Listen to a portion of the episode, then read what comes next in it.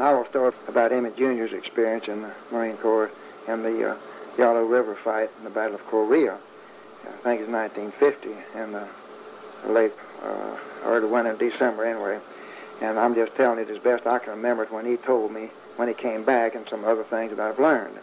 But he he had been in the Marine Corps for two or three summer sessions and had been out to Dago taking his boot camp, and he'd had quite a little bit of training. And Les Proctor was his commanding officer, and they were out in Dago, and I prevailed upon Les in the uh, late fall to try to get him his orders to go on overseas so he could get a little experience in the Korean conflict. And, and uh, Les did that. He got him sent over, but the uh, either the was either in the Fifth Marines or the Seventh Marine, but one of them or the other relieved the, the other one up at the up at the front and uh, they had gotten up to the Yalu River the, uh, to really make this relief movement when uh, the Chinese entered the war. And they entered the war just about dark, or at one night. And Emmett was telling about it. He said they had uh, they were standing around in their tents. None, none of the boys that were up with him, very few of them had ever been in combat before.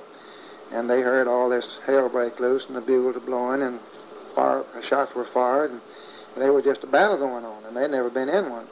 Well, they had, a, of course, the they uh, had a staff meeting immediately of the, of the two battalions of the Marines that were up there. And, and I talked to a major who was in at the staff meeting uh, later on when he came back to Austin, and he said that uh, they tried to, to figure out what the situation was, and they were hard put to it because they didn't know that the Chinese had entered the war in, in such fast order. But they finally figured out what it was, and they knew that the, the men they had out on perimeter defense were not going to last long, and so they reinforced them with a uh, the battalion that was already there and had a little bit of battle experience. And then they were going to put Emmett's battalion out uh, the next morning. And they was bringing in the wounded and trying to get the material ready to everything shaped up to where they could leave the next morning. And um, the uh, CO sent one man out on perimeter defense and, and told him to hold the lines and and keep the Japanese or the, the Chinese from coming in on them. And this uh, boy asked him, I said, uh, uh, said, uh, uh, Major, what, what's my secondary objective? He said, you don't have any secondary objective. Said, you stay there till you die. You don't let them in. And that was his orders, and that's what happened in many, many cases. But anyway, by daylight, they had uh, gotten the thing pretty well under hand, and they'd uh, made arrangements for air support to hit the, Jap- uh, the Chinese line by daylight. And they'd gone up and put out their markers uh, where the, our lines would be on the snow, and of course it's freezing up there. And and so Emmett was up by daylight with a, a boy from, from Tennessee, one of his friends. I believe the boy's name was Brewer. And um, he said they were laying on the bellies because they didn't have any tools that could dig a foxhole. Said that the Chinese had all their good good equipment. They had picks that they could dig with, and they, they in the frozen ter- uh, terrain. But said the equipment that they had issued the Marines there, they couldn't dig in. They got breaking the handle with them. But anyway, he was laying down at daylight when the Corsairs, first wave of Corsairs, came in to support them, and said they right down on the deck and said when they they uh, saw the markers and they cut the rockets loose under the wings and it's right over the over him and, and he thought they had made a mistake and dropped the, dropped these on him. Of course, they shot right on out ahead and hit right where the Chinese were entrenched. And he said that either that day or another one, I just tell the experiences as he told me, that uh, the uh, Sir Corsairs would come in and they'd cut these rockets loose, and then they would uh, uh, try to come out of the foxholes, and they'd drop the napalm on them, and just they'd come, they'd just be in flames. They did, and then if that didn't get them, they'd try to cut them up with the propellers. That's where the, the Marine Air Support was eh, on that occasion. But I'll just hit the high spots because I'd rather him tell his own experiences. And he said, of course, they never, uh, from the time that he went out on perimeter defense, he didn't he didn't come in. He was uh, until he was wounded, he didn't come in. And out of the 60 men in his platoon, only 18 of them survived, uh, and uh, all of them had frostbite.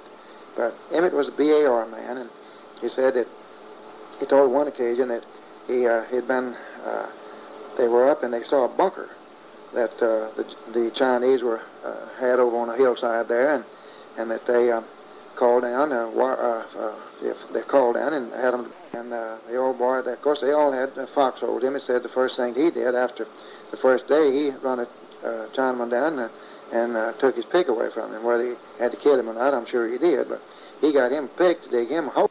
So They figured that uh, they'd take their time about digging these holes. So whenever he set up for a night, a night defense, well, he had him a hole because the boys were, the Chinamen were using mortars to great avail. They wasn't very good pistol shots or rifle shots, but they could sure drop the mortars on you. And if you wasn't in a hole, you just liable to get.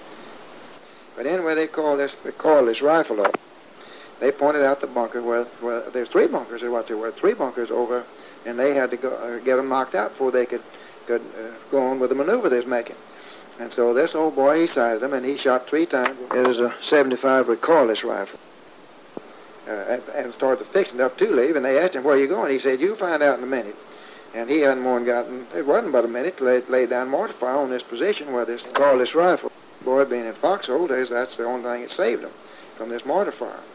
Then he said that he was called down after about the second night of fighting like that along the perimeter, and, and uh, the, some Hamhung or some town there where the Marine base was, uh, where the, the, they were bringing the wounded and the material back down the, the roadway. And he was called in and said, of course, they were all sick, sick at heart. Anyway, they, he hadn't been wounded, and he didn't know whether he was frozen all over or not, but he felt that way and said he uh, wanted to go to sick bay. And he saw a long line. Of course, all the boys were trying to get in sick bay. Said he got in line, and there was an old boy that had tried to take a drink of water out of his canteen, and it flowed into his lips. and he looked like one of these Ubangi Africans, and they said it was funny, and he figured that he wasn't near as bad off as that old boy, so he just got out of the, out of the line. But he said they were burning up the the, the bags, the sleeping bags, as they went on back down. The, uh, and he he crawled one of them off of the off of the fire and and rolled it up, going to carry it and put it in in his uh, when he went out on perimeter defense the next day. Well, he was going to have that to to keep warm in in his foxhole. He dig him foxhole and put this sleeping bag in it so he could uh, have, try to keep warm because the weather was the worst enemy they had. but he said the next morning, well, his rifle team, he had been, he was a BAR man, and and uh, since it was the heaviest gun and he was probably the smallest uh, man in the team, well, he had uh, swapped with a one one of his uh, other uh, uh, teammates and uh, let him carry his BAR, and he was carrying this old boy's carbine. And he said during the night, of course, the Chinamen had tried to get into their camp there where they were camping, and and uh, there'd been a bunch of them was killed. And there's a little old narrow gauge railway. They'd uh, stacked these bodies, these Chinese bodies, up along, and they had to walk along by them. And he said, of course, the equipment the Chinese had, they had these padded uh, suits, and and they had the hand grenades kind of pinned on the chest and on the on the front of them, so as they could grab them and throw them off. And that uh, there was about 30 or 40 of these Marines was going along ahead of him, and, and he was looking at this stack of dead, supposed to be dead Chinamen, and there was one of them, some smoke was coming out of his nose, and he knew that he was breathing. And so uh, Emmett said just he had uh, just after two days of battle, he had gotten cold-hearted enough to where that, that he figured the man as soon as he got by him going to jerk a hand grenade off and throw it under his feet. So he just put his carbine, and this one of his teammates had loaned him up against the Chinaman's chest and pulled the trigger. And the boy hadn't loaded his rifle that morning. It just clicked. Well, of course, the Chinaman knew it was time to move, so, so he come up and was grabbing for a hand grenade, and Emmett jumped out of the way and hollered for his buddy who had his BAR that was standing about six feet from him. He hollered to him to, cut the Chinaman in two, which he did. He swung around with his BAR and, and shot the old boy in two. And uh, just little instances like that happened. And uh, then he he said that uh, he was when they went down off of the big bluff going down to the sea, that he had been out about four or five days on perimeter defense, and he said they were all, nearly all frozen, and they knew that that they that they'd done their duty, and they were getting it once they could get in this chute to go down the road to, to the sea, that they would be reasonably safe. And uh, he said that uh, he he was carrying the BAR, and his feet were frozen, and he didn't know it, but. Uh, some of the other boys decided that they had better hurry because it looked like the last one of the vehicles was going to be down the pass before they got to it if they weren't careful because they were the, the, the last lookout. And he told them, he said, if you try to run off and leave me, I'm going to kill you. And he had threatened to kill his own teammates, but they wanted to survive too. So they got down to uh, uh, what the last truck that went down the pass at either Hamhung or wherever it was there. He said he jumped up on it, and there's a bunch of tin, tin things, big, big tin cans that's on on the uh, truck, and they they just had dreams of that being food, that they're going to get some food finally. And he said that uh, uh, well, some of these were slipping off of the trucks were slipping off of the uh, the pass or the, the mountain road going down because of the ice and such as that. But they made it on out to the bottom and said that as soon as they stopped down there, they wanted to open up one of these cans and get something to eat out of it. And he found out that he had been sleeping on a, an ammunition uh, uh, truck it, all these tins were loaded with some kind of, of ammunition. I meant to say this, that the first morning, before these airplanes came in to support him, and this boy Brewer from Tennessee was he and was laying up if they didn't have a foxhole, and a mortar shell hit right in front of him, And uh, he punched his buddy to tell him that it was time to move somewhere. He'd, uh, that's the first uh, fire that he had been under, and uh, the mortar had killed his, his buddy. And that was his initiation in the war. I know I was hunting at, at uh, Fredericksburg uh, one, oh, right at the time that this was taking place, and we knew the only information we had was that, that all the Marines were being decimated, and I just figured I'd lost my oldest son and he was dead. And I was up at Fredericksburg hunting, and I got a long-distance telephone call that uh, came from uh, San Francisco. Emmett called us and told us he was home, and then we called Sadie Eccles, who happened to be out there, and told her to go by and see him at the hospital. Emmett Jr. had been flown back from uh, Japan, uh, and when he got to San Francisco, somehow or another, he, uh, Sadie found out about it, and she that after he got down to the sea, they took him on into Tokyo by ship, as, uh, all those that they could, and, and said he was in the hospital. He thought he was dead. He had all his his hands were both black, and his feet were frozen, and his hide had come off of him, and he thought he was in bad shape. And uh, a, a doctor came along and looked him over, and he said, "Son, you're going back to the States tomorrow." And uh, they flew everything back to the States that could fly at all. Now, there was, a, of course, a propaganda about that Korean conflict and that Yalu River, River was it. They minimized them. But they had every man, uh, I think every man in that conflict perhaps was a casualty. But uh, they flew every one of them back that could fly to the United States, and now he was flown back to the United States for medical attention, and he had frozen hands and frozen feet. So he hit San Francisco, and I got this call from Fredericksburg, and of course, uh, I came on to Austin, and I got in touch with him somehow out by phone, and he told me that they were going to send he and uh, a whole plane load of boys that were with him on over to some base in Florida. Get them just as far on the East Coast as they could because they were filling all the hospital beds up on the West Coast and, and all over the United States and the Marine bases and naval bases. So he told me when he would be in and San, they were going to come through Lake, Lackland Air Force Base in San Antonio. So I went down with Eld May, and we met him at Lackland one afternoon there. And there's four or five of these boys with him, and I met them. And uh, when I mentioned a while ago that the veterans of Iwo Jima, that were just a short time after that battle, and they were still very, very godly. And um, Emmett Jr.'s boys, they just looked clean. They had been uh, out of battle only about a week and maybe maybe a little over a week, not over 10 days that they were out of that conflict, and and uh, they they had not been tainted yet by civilization, and they were the cleanest individuals that I believe I ever saw. And when I say clean, I mean clean from the inside out.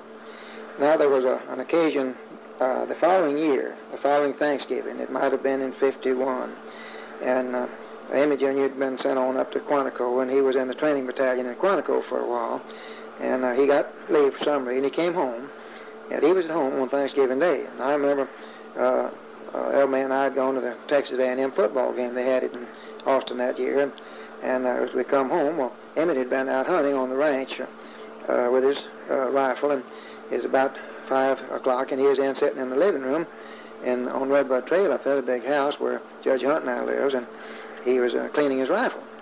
And uh, as we came up the driveway, we noticed a, a buck deer out in the front yard on a tree there.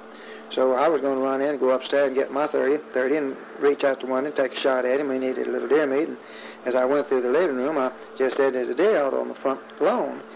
And so before I could get upstairs, Emmett just uh, put his gun together and his uh, rifle together and stuck it out the front door, the living room door, and shot this buck. And it's about 40, 50, oh, 30, 40 yards off and killed it. Well, he was mad then apparently because Jeanette came running in to see what happened, and she saw him. She strung it up in the front yard there and gutted it. And she said, "Doesn't that make you feel a little squeamish?" And uh, he just incidentally made the remark, "Well, it's no worse than killing a man." Now that's uh, how people feel about those things.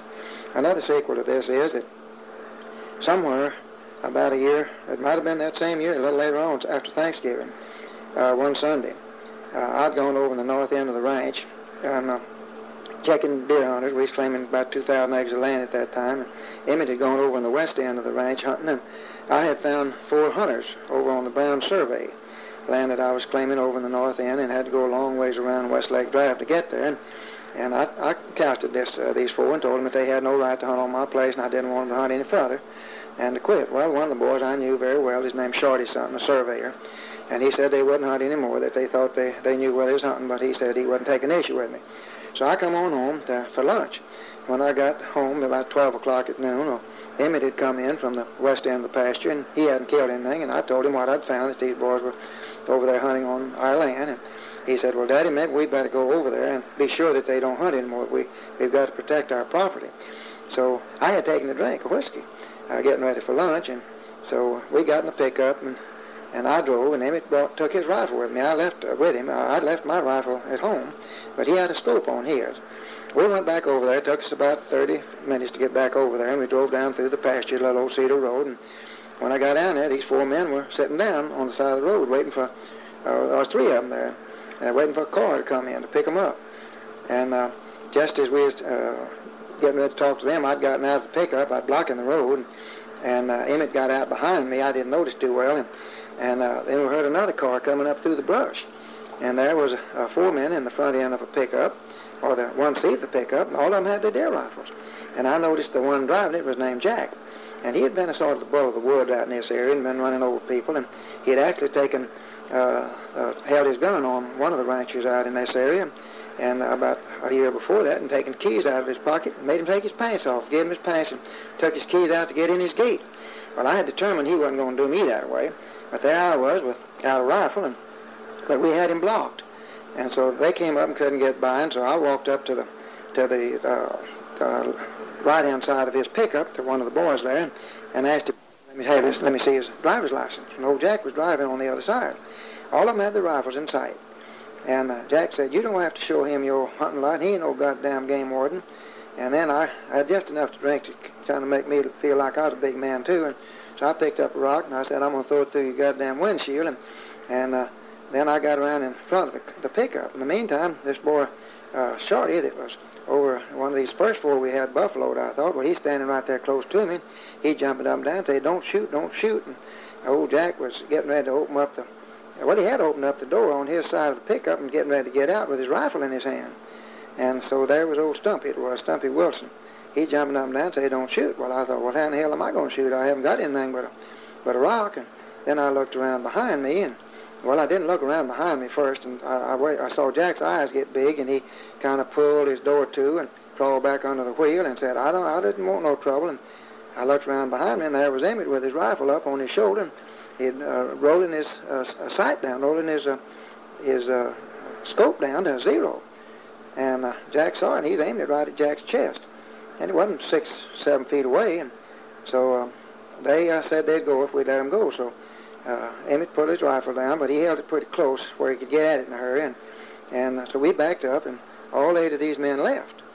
And uh, when they got off up through the cedar brush going out ahead of us, there's just one road to go, and we was going to follow them out. And, well, I asked Emmett, I said, uh, Emmett, what was you getting ready to do? Well, he said, Daddy, there was four of those men in there with rifles, and and uh, when Jack started getting out, of course, Emmett knew him. He said, I figured I could kill every one of them before they could get out and get their rifles leveled off at you or me. And he meant it. And so I could just picture four or five men jumping around out, out there like chickens with their heads cut off. And that wasn't my idea of a nice Sunday afternoon.